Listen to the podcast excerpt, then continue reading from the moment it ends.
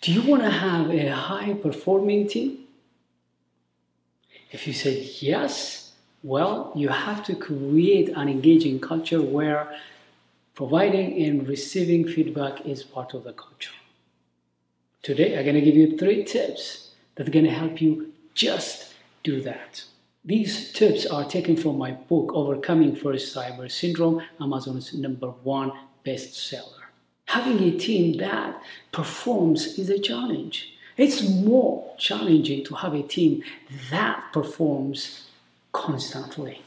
However, effective leaders, they could be able to do that by creating an engaging environment where team members, they cannot wait to come and work there. They give their best. They go all in. They don't want to even leave that environment. You too could be able to create such a high performing team. Here are the three things you could do to create a pro feedback culture. The first thing is that you have to get the buy in from your team members. You should be able to show them that it's a win win to them, to the team, and the greater organization.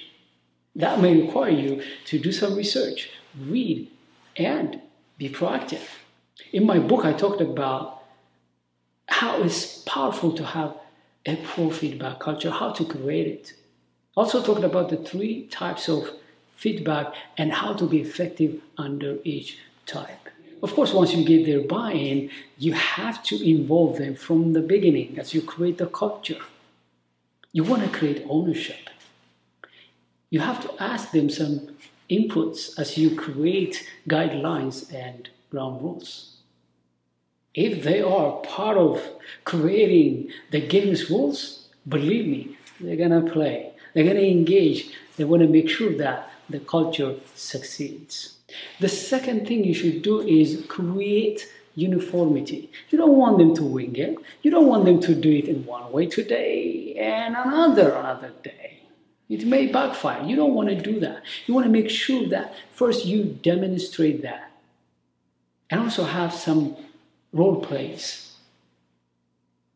Watch them also as they give and receive feedback and give them feedback to make it better.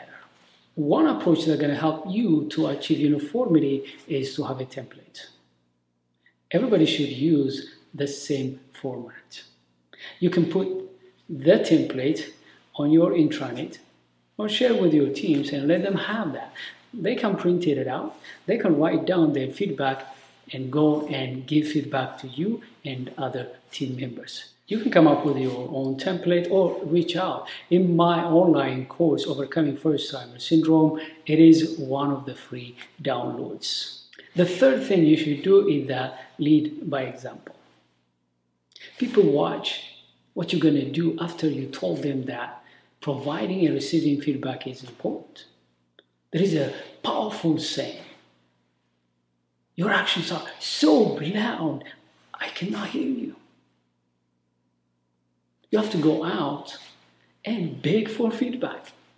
You can simply ask your team members, hey, what are some of the things that I am saying or not saying, doing or not doing, uh, helping you to succeed in meeting your performance goals? What are also some of the things that I am saying or not saying, doing or not doing that are coming in the way, preventing you from achieving your performance goals. You want to know that, but make sure that once you get feedback, you have to, you have to practice. You have to implement the change they proposed.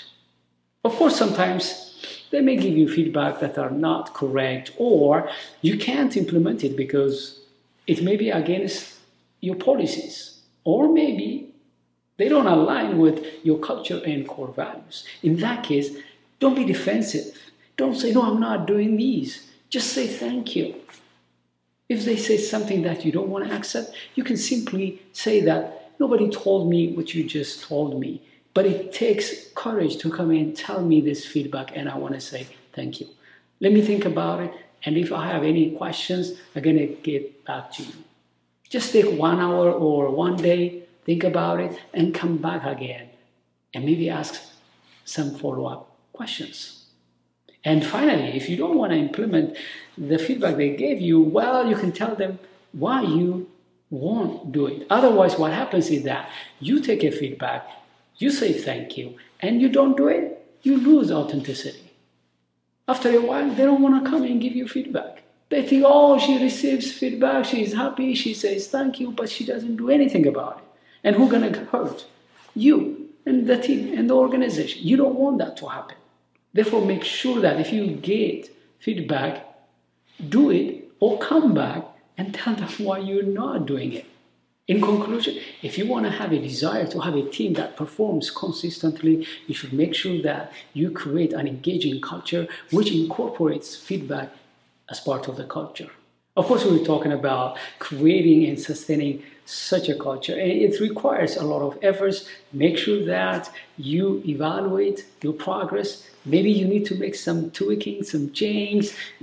Maybe you have to give them trainings, coachings, and mentorings so that you could be able to create the culture. Once the culture is created, even if you are not part of that team, the culture continues. And also don't forget, if new team members are added to the already existing team, you're gonna have some challenges to maintain the culture. Therefore, make sure that you align the new team members with the feedback culture. I hope these tips are gonna help you to come up with a pro feedback culture and enjoy a consistently improving performance. If you want to take it to the next level, dive deep and learn more, check my book Go to also the description part of this video. You get some links. I have a free webinar, some irresistible bonuses, and also free downloads. If you want to learn more about our programs and services, check out our website www.successpws.com and also shoot us email at info at successpws.com. Thank you very much for watching.